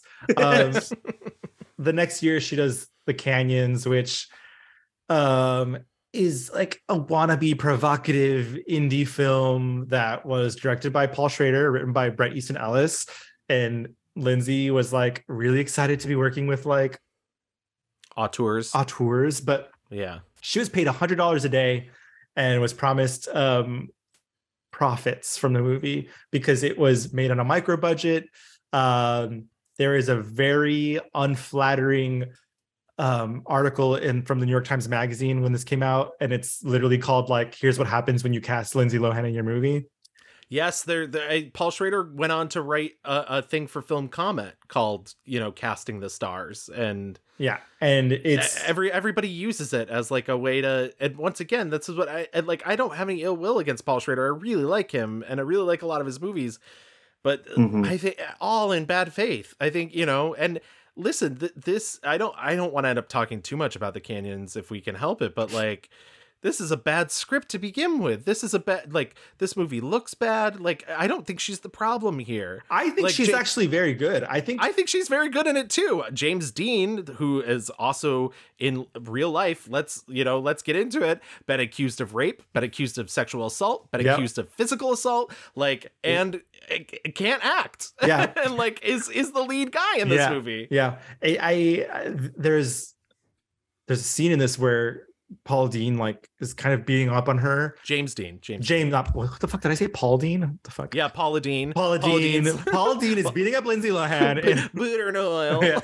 Like- James Deen is like kind of beating up on Lindsay's character, and she looks terrified. I mean, she Yeah. and this movie is horrible, but she really does give, I think, a pretty good performance and um feels lived in, feels real. Christian, yes, why is my phone in your drawer? Yeah, Christian, why was Find it! Christian, why was my phone? I know about you and Ryan! You fucking lying bitch! Are you gonna fucking admit it? Are you? Are you gonna admit after I beat the fucking shit out of you? You fucking lied to me! I trusted you and you lied to me! You lied! Please! Paul Schrader has said that the, the his problem with her is he's like she's very good, but she she's one of those people that like Marilyn Monroe believes she has to feel what her characters are feeling. Yeah. So it's really unpleasant to be around. And like if that's true, then yeah, like she is giving an absolutely amazing performance in that scene because I'm sure it was terrifying to be around. If that's true, a lot of these films are are very disturbing with that context, especially like I know who killed me. Um, Right. Yep. Uh, uh, Georgia Rule. Jeez.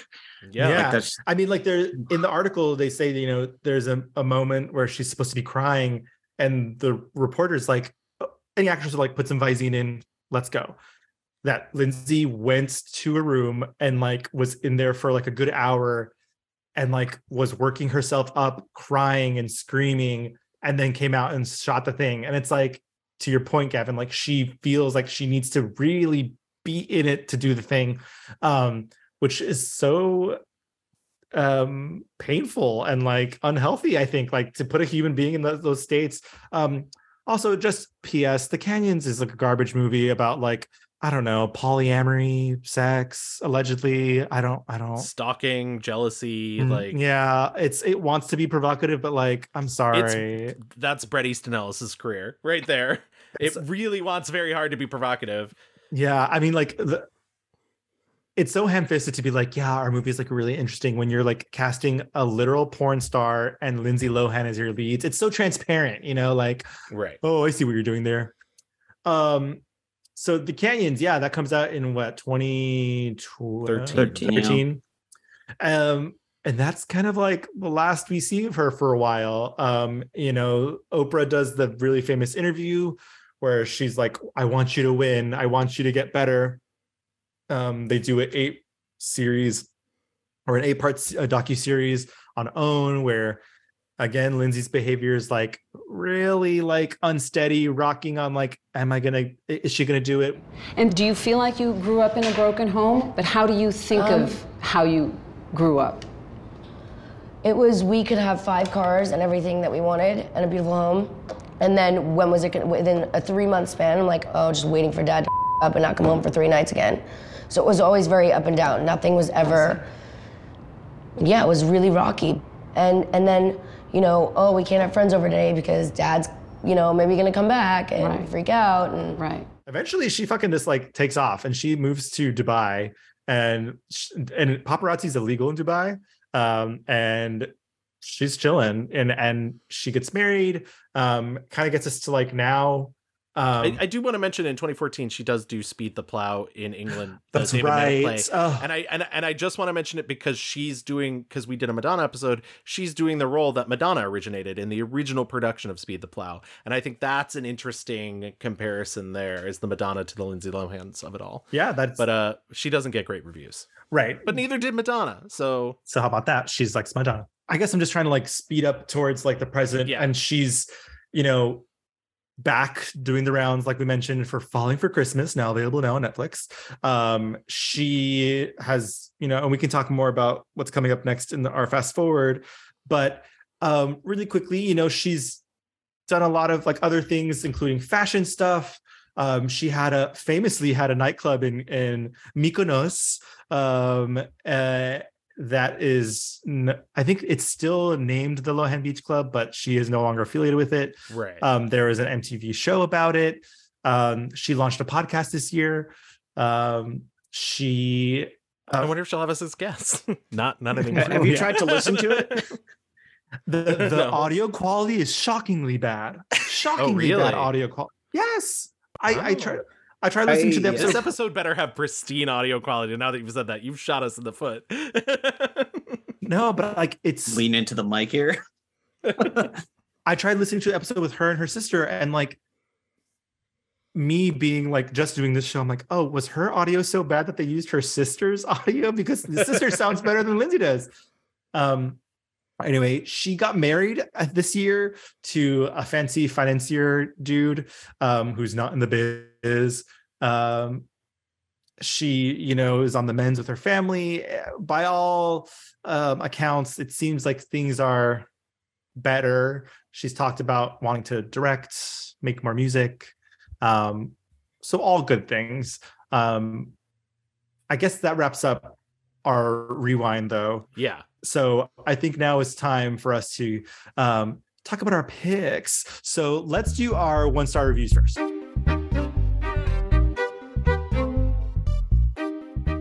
AJ Trevor We'll let you fight it out, but as our guests, you guys get to go first and tell us what your one star review is of Lindsay Lohan. Go ahead, Trevor. Oh, I go first. I'll concede.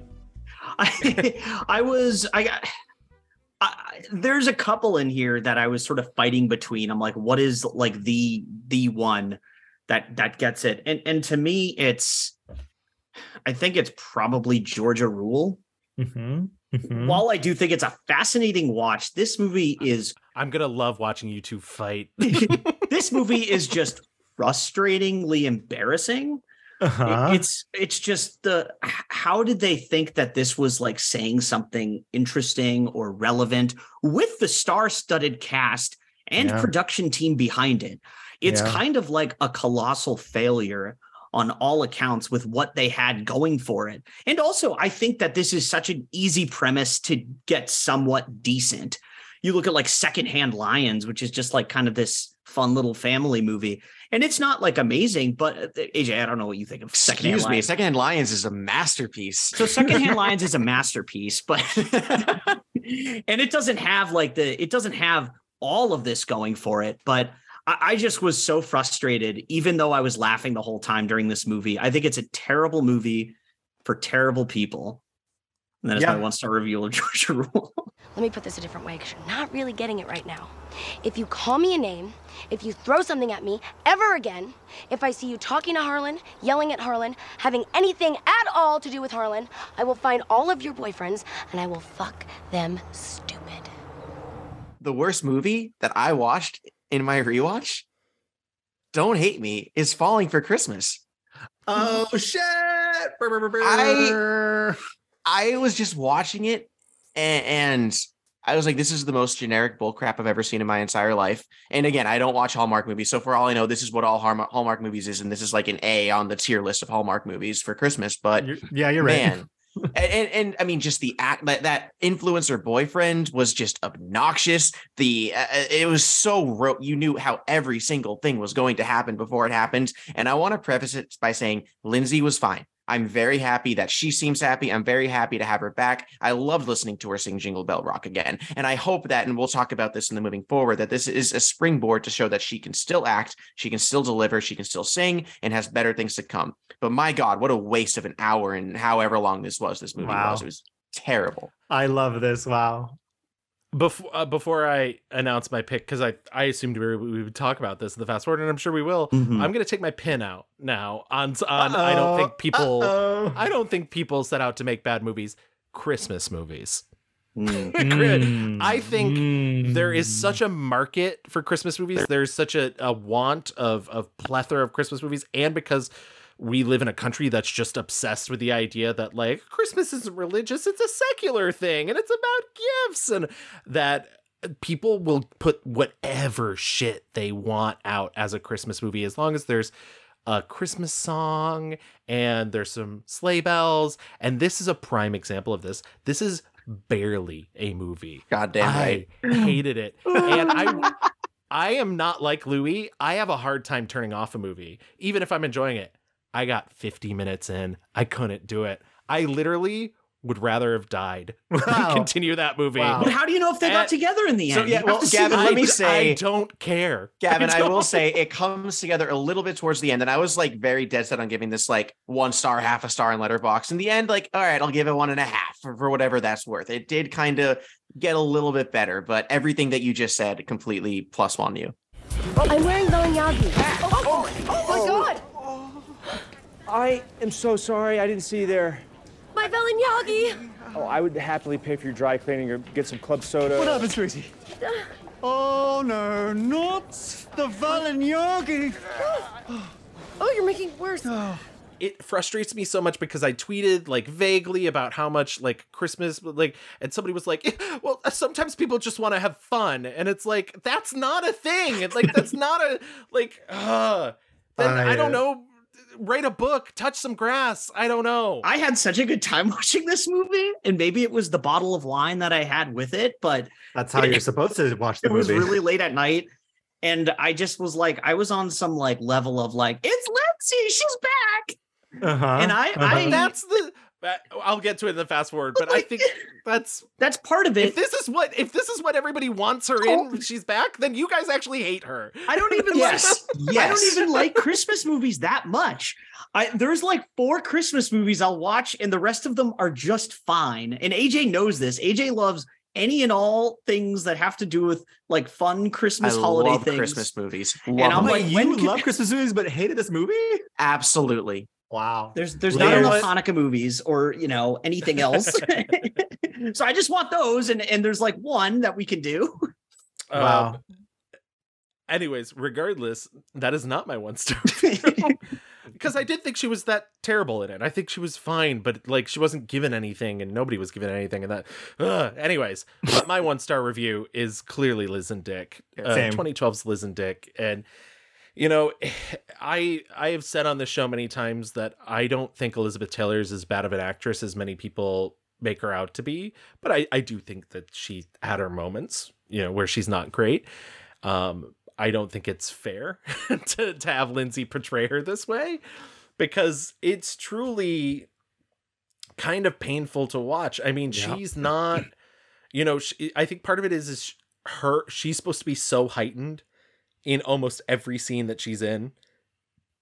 Her and and and um Richard Burton, Elizabeth Taylor and Richard Burton had this very contentious relationship where they they would fight back and forth whether they were private whether they're in public and this movie like heightens it to a level that's almost comedic like they make a joke out of it in fact when you know when the the who's afraid of virginia, virginia woolf is pitched to them as an idea and the writers like oh i don't i don't think you would be good for the roles and they stage a fight in front of him I can't imagine the two of you fighting like that. Oh, well, do you hear that, my little sugar tart? You can't imagine us fighting.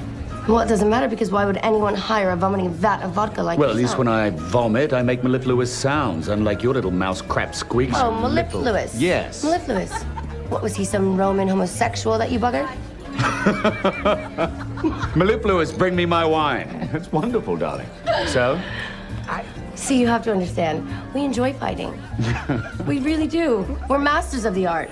it doesn't bring anything new to the table and like like I said I I think this is you know tabloid sleaze disguised as camp I think they cast people that they would knew would give bigger than life performances so they could pass it off as like oh but isn't this campy don't you enjoy but it's like just it's a cheap tell all and it doesn't give you any insight into the, who these people are or what their lives were like you know it's a cheap tell all but tells us nothing. like tells us nothing yeah exactly. Also, I I found it so distracting. I actually, I mean, I think she looked good. I mean, sure. Yeah, I thought you. And actually, I think the you know Liz Taylor, one of the few people on Earth who has naturally violet eyes, and the violet contacts they gave Lindsay looked great. I just her. didn't understand. I was like, Grant Bowler, who plays Burton, Yeah.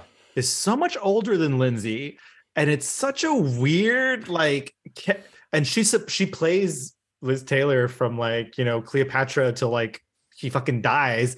Yeah, to like 80s Buffon. Yeah. Like, I, I will say the movie is ballsy because it does posit what if, in fact, Richard Burton was not a good actor. Because Mhm. there's one part where she goes to see him in Hamlet and he's like, and the rest is silence. Uh-huh. Uh-huh. and I was like, what is this production of Hamlet? I love how he like never gets an Oscar and he's so yeah, mad she, about it. she keeps winning Oscars and he can't. He can't get an Oscar. and He she's can't like, get it up. I mean, an Oscar. yeah, yeah, very that. You can have Um, mine. Yeah, yeah. Oh my god, gag. Uh, yeah, I agree, Gavin. That's my one star review as well. Um, and I, you know, I don't think there's much more to say. It's just a sad watch. I also thought it's fucking weird. Like the whole movie thinks it's doing something by being like, she kept his letters after he died. I'm like, okay, cool. Like what? What is that? Yeah. And also like the frame of this movie is the two of them reminiscing on a soundstage, and it, uh, it- uh, they're hor- they're horrible. But like, and I was like, wait, but he died, and at the end they're holding hands on the soundstage. I'm like, how? Yeah, it it like posits that whatever this interview is is actually some sort of otherworldly like Right. looking back. I thought- because he's like he's like oh chest pains got me in the end and uh, died in my bed and Right. it's like wait what? I thought that he was gonna fucking like dissipate and shit, but like maybe that was out of the maybe that wasn't in the budget. Um yeah, I agree. Um I am am happy to not be a Grinch and um not talk shit about falling for Christmas. Um but yeah, okay, that's enough uh garbage. Let's move on to our five star reviews. So I thought I was very easily going to pick one movie for this. Um, and on rewatches, I was actually way higher than I've ever been on this movie. And I, I I, just thought you, I thought you were gonna say I was way higher than I've ever been, and I was like, wow, how high were you? hundred feet high. okay. Um, the reason why I like this movie so much is I think her performance going against someone as talented as Jamie Lee Curtis. It's Freaky Friday, by the way, is my five star review. I just think she brings exactly what Jamie Lee Curtis brings and brings it right back. And they're just playing off each other so well that is just so much fun to watch them. I think it's a feel good movie with some very racist jokes in there, some Mhm. very ageist jokes in there. Just a, a, a dated movie in terms of some humor. But in the end, you have some things that are pushing some boundaries. I don't know how, how long I'm supposed to talk about this. I want to give it some praise, but uh, there's there's a I think the they don't fall in line with the trope where the like fiance guy is all is secretly like a crappy An person. yeah. yeah, secretly an asshole. He's like a genuinely wholesome person. And I've just like never seen that where he's like trying to work with Anna and he's so patient. And it's it's very wholesome. In the scene where the brother is talking with Jamie Lee Curtis and he wrote the little essay for his sister. I know. It's like so sweet. I I had a I have an older sister and we fought like exactly like in this movie, but like we deep down Did she also switch places with your mom? I wouldn't have been surprised if at one point they did. They they were they they had a very similar relationship at times. I think you're right though, because like, and again, this I, goes back to like steel sharpens steel, and I think Jamie Lee Curtis and her like they lift each other up, and she rose to the occasion. And um, yeah, and again, like it's really early in her career. Um, so yeah, I think it's a it's a great pick. I, I have famously said that I don't like Jamie Lee Curtis's performance in this movie, but I do like Lindsay Lohan's performance. I do think she's actually really great um, because she she has the harder role, especially with the way the movie is written, because the movie seems to think that teenagers are suffering from some sort of mental illness. the way Jamie Jamie Lee Curtis plays um, Lindsay Lohan, but I I think yeah I I yeah She's it's a playing good against type. She's playing like Yeah. the stern mean girl. Um, LOL mean girls. What is this? What have you done to my Mom, ear? it's an earring. Take it out. Take it out right now. No, it looks cool. Oh, don't start with me. And those clothes are going back first thing tomorrow. Why? Everyone likes them. You look great. I look like Stevie Nicks. Who's he? Gavin, I'm actually the other angle on that because Oh, I don't? I don't think Lindsay's as good in this movie as Jamie Lee. I think of the scene where she's like, "Is that a tone? Are you using a tone with me?" And I'm which is so funny because I think of the the like when she's on the talk show as her mom and she's just kind of like I'm wild like oh I'm a teenager and I'm Okay, just like what is I don't happening. I, I just think part of the Jamie Lee Curtis performance is a lot of fun, and I think she's not taking it too seriously. Whereas I think Lindsay Lohan's trying to take it a little bit too seriously, and I think that almost detracts for me. But uh, well, yeah, that's a good point. is that though. a tone yes, apparently. um, man, I, I, I'm so glad you mentioned that, uh, Trevor, because I have a different five star review, but I feel like we started doing this podcast in 2020, and we we watched I watched both these movies in 2020. I've only watched The Parent Trap once since we've done the podcast, and I've watched Freaky Friday every year since then. So Wow. even though I watch Freaky Friday more often, I do think my five star review is going to go to The Parent Trap. And a little bit more of a story behind it is just because I had to work to see this movie. Trevor's heard this story before, so I apologize. But there was one day when I was um, with my family. There was like a bunch of us were away on, on Cape Cod for a weekend, and I was only sorry to age myself again, like three or four when this movie came out. And all of my older cousins got to go see this movie in the movie theater, and I didn't get to go. And I am to this day still friggin' livid that I could not go see this movie. But then I started to piece it together and catch scenes on like ABC Family and Disney Channel. And then I got the DVD, and it just rapidly became one of the most important movies to my childhood. Watching this movie with my parents whenever it was on. Uh, I mean, just thinking about my mother laughing at the scenes with Chessy uh, and Martin. Any scene with Chessy, she, she should have gotten a friggin' Oscar nomination for this movie. uh, and, and Lindsay Lohan specifically. I mean, she has to pull off four different accents. She's living this. There's so much wish fulfillment about adventure and figuring out you have a twin. And even for me, like I never went to sleepaway camp growing up, and going to Yeah. sleepaway camp, there's a lot of fun, a lot of wish fulfillment. The music is great. Alan Silvestri is such a great comp- uh, composer, and yeah, I, I have to go with Parent Trap just on principle. Sorry, Lindsay, you peaked early, but hope that it's not the case forever. AJ, are you telling us that you were born in 1995? Uh, actually, 1994. Okay, well, So it's I- I been I was such a pleasure having you on thank you very much for coming on um wow, the uh, a child, no, it- our first child on the podcast. Uh, Trevor's Um, younger. oh my god, I am now, the uh the five o'clock shadow hides it Throw us Um, off, throw us uh, off. the, the- um yeah no it's a really fantastic performance and it is really difficult she's mentioned you know this movie took like eight months to film. Yeah. And you know, the, there's certain scenes in the movies that took six hours altogether because she had to keep changing back and forth between the outfits and and yeah, I I think it's asking a lot of somebody at that age to be able to pull off a performance of this caliber uh, when you could just cash twins and uh but i guess that takes the fun out of it but uh i i agree i think she's really fantastic in this movie so i think it's a really good pick I'm gonna skip my turn because my pick is also the Parent Trap. I think uh, it's just I I rewatched it and I'm like, she is so free and pure and like funny.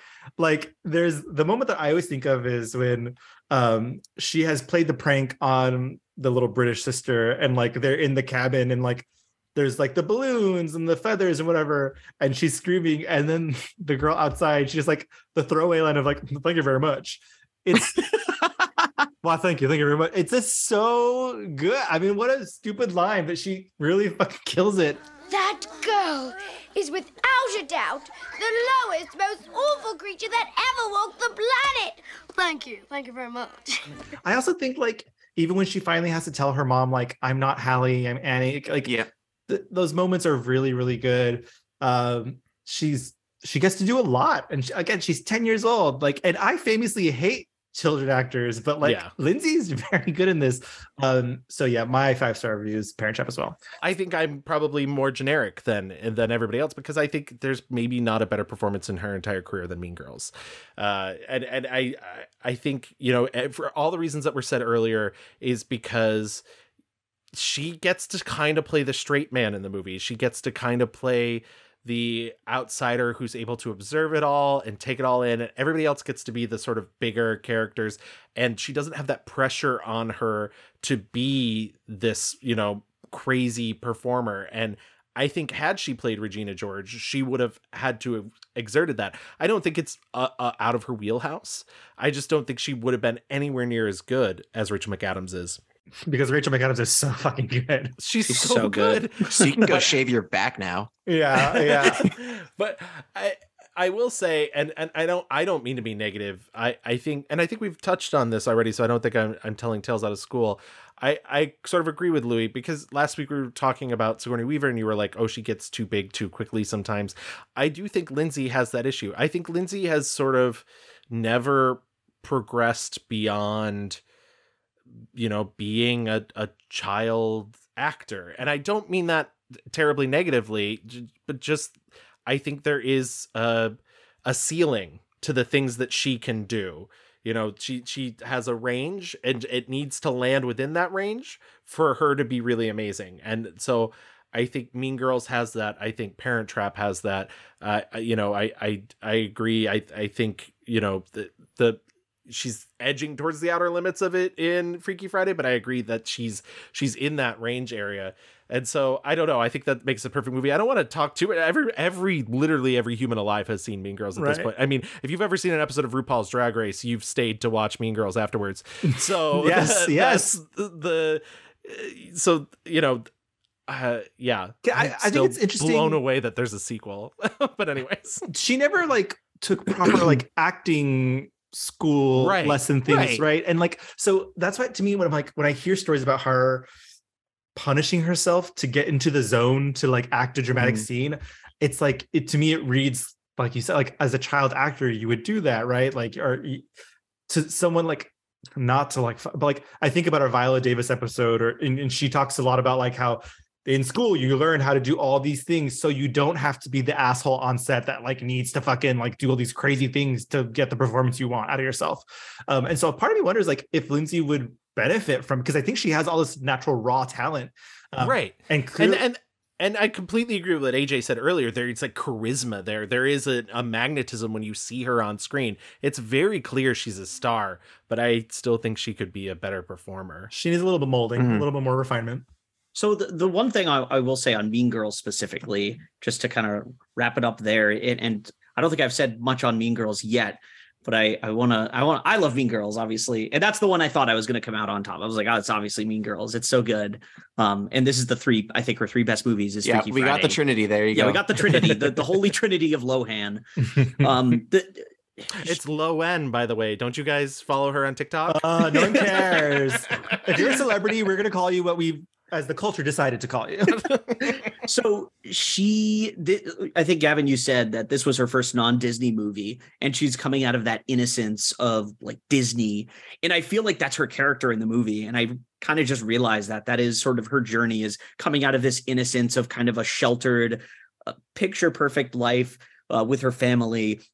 And then she goes into high school the worst place on earth and no that's a that's a really astute point actually. Yeah. yeah, it it really is that sort of like shedding of that disney skin I'm sorry, I can explain. Explain how you forgot to invite us to your party? Janice, I cannot stop this car. I have a curfew. You know I couldn't invite you. I had to pretend to be plastic. Buddy, you're not pretending anymore. You're plastic. Cold, shiny, hard plastic. Curfew, 1 a.m. And It is now 1:10. Did you have an awesome time? Did you drink awesome shooters and listen to awesome music and then just sit around and soak up each other's awesomeness? You know what? You're the one who made me like this, so you could use me for your eighth grade revenge. God, see, at least me and Regina George know we're mean. You try to act like you're so innocent. Like, Oh, I used to live in Africa with all the little birdies and the little monkeys. You know what? It's not my fault you're like in love with me or something. what? Oh no, she did not. I think this is why Lindsay Lohan's such a great pick for a blend of our of our shows is because a lot of folks our ages or slightly older, a little bit younger, kind of grew up with her. And I think a lot of people grew up watching that movie. Like, not just, oh, I grew up watching that. When they saw this movie, they grew up, they Yeah. aged, yeah, they matured. yeah, it was the moment of like, you know, getting to high school or graduating Yeah. from Disney Channel. Like, yeah, Exactly. It, it, it's I say this all the time on the show. Like, movies can be good and bad, whatever, but like if it hits you at the right time, it means something, and that is just as important. And I think this movie, fortunately, hit a lot of people at sometime at the right time and is really excellent. So um, that's just an added benefit. Um, okay, before we get out of here, let's do our mixed reviews review. My one star review was 2012's Liz and Dick. which was also my one star review My one star review was Georgia Rule or Georgia Does Not Rule. Because it's Okay. it's bad. And my one star review was the uh, modern Netflix classic, Falling for Christmas. Wow, unprecedented. uh, my five star review is 1998's The Parent Trap. As was mine. my five star review was 2004's mean girls My five star review was Freaky Friday from 2003. The Father, the Son, and the Holy Spirit. Amazing. uh, let's get into our fast forward.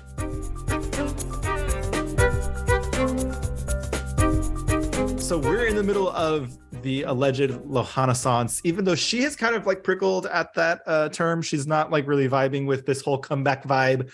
I think she's Yeah. talked a lot about how like she's just, you know, focusing on like what what makes her happy. And um, I think she even said, you know, when people started like there are rumors that this Christmas movie was coming out. She didn't want anyone to know about this movie during the making. I think she's really trying to focus on making work without the um, added stress and pressures of paparazzi and things like that. But also, I think, like, fortunately, um, our culture has matured a little bit in that sense. Um, like we mentioned, she's married now. Um, Netflix has inked a deal with her for, I think, at least two more movies.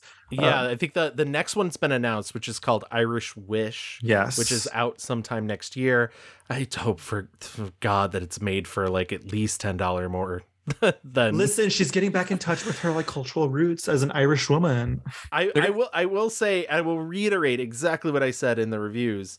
Like there are so many people that are like, "Oh my god, thank God she's back." If this is what you're happy that she's back into, you are not a fan of hers. You are it's being mean. so aggressive, Gavin. Indie- relax. IndieWire said this is the Citizen Kane of Netflix Christmas movies. Yeah, and they're, they're being jerks. They're being jerks. No, like, like, that, I- like don't you want better? Don't you like if So- you No. believe that she deserves better, then this is not what she should be doing. But I, if it's a stepping stone, fine, fine. And maybe I am being a little too aggressive about it. But like you famously is- have a Grinchy Christmas heart. Okay, so let's first of all make that clear.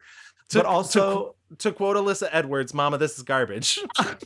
I think Listen, I, I think you know, eh, is it the best movie I've seen? No, it's terrible. But I think she's, but I think she's fun in it. I think like the moment where like they're feeding her champagne while she's on the phone, and she she has that spark. The spark is back. Like I think the movie makes no fucking sense. Of course it doesn't. It was made for twelve dollars in a dream, but like she she does have that star power and that magnetism. I think like she's now also as a 36 year old woman. Like, is this the first time we see her like actually playing like age appropriate thing? Like, it's th- this is a new era for her, and obviously I want more and better for her, but like again, she is having to rehab no pun intended, like her entire fucking like career. So if she can prove that she can get through these movies, show that she's still fun, has ideas, you know, I think this is the the beginning, you know. Um yeah. I, I didn't expect her to fucking come back. And I wouldn't want her to come back to do some little indie art house bullshit thing. Like, no,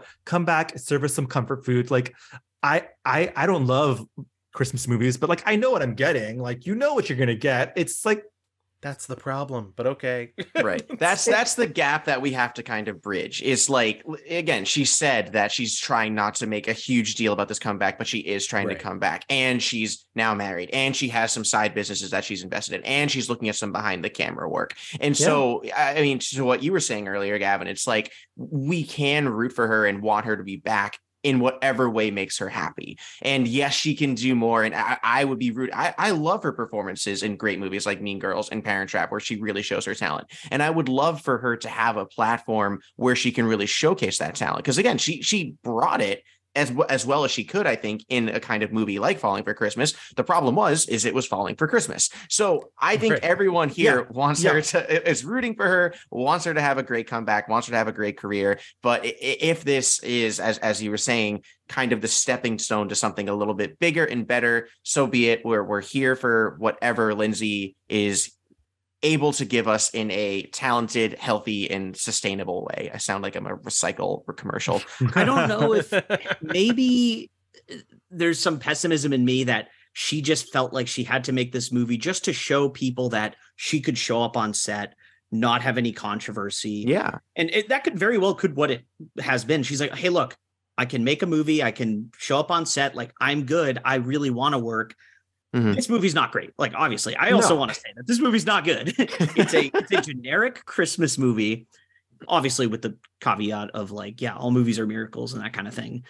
But I, I feel like seeing her on screen, that's all I needed to do. Is I just needed to see her on screen and deliver a performance. an above average performance for for what the script is and i'm like you know what she could play this character in another movie with a different script and it would be great. Yes, I or I it could be great depending. I also her. like. I, I, don't know if you stayed around and watched the bloopers at the end, but I was like, oh my god, like she's actually having fun making a movie. Yeah. Like, mm-hmm. what a concept, you know? Like, and uh, maybe that's part of like the PR fucking tour. Who cares? I mean, I I just you know I'd rather see her having a good time making a movie as opposed to reading stories about how she's you know locking herself in rooms and crying and like mm-hmm. not showing up and partying with Lady Gaga until 5:30 and missing a shoot day. Um, so yeah, I mean, I think it's complicated. Clearly, it's complicated. Uh, but I'm falling for Lindsay. no, I mean I do. I, I think this is I think this is the start of something. Hopefully, uh, I know I sound like the great pessimist, but I I also like I want something better for her, and I think I think you've all brought up a really good point that like maybe this just has to be what it is and then we can get whatever good is coming afterwards. But i think that really brings us to you know she's young she's literally two years younger than me did you so like did you see that she she in an interview said that she would love to be part of the marvel cinematic universe I did not see that. I did see that Jamie Lee Curtis has been like, I've been in talks yeah. for Freaky Friday Make 2. the sequel. And Make the I'm sequel. fine with that. Like that's that's something like yeah. And Jamie Lee that. Curtis just resurrects all of her like yeah. franchises. um yeah, I mean like is there anything that you guys think like Lindsay should be looking out for? What should she be doing? I don't think she should be doing. I think this is a sentiment I was getting from folks is the movie the the semi autobiographical movie where she has to play someone uh, living through addiction and, and dealing with addiction. I don't want to see that from her right. because if she has to live through her performances, I don't want to see that. And I don't want that for her. I would like to see a more challenging performance, but I think she is better at being funny than she is at being serious. Mhm. So I'd love to see her do some TV stuff, maybe show up as like characters on shows and hopefully get a a like a actual leading role in a show, either a mini series or you know something somewhat comedic uh comedy drama.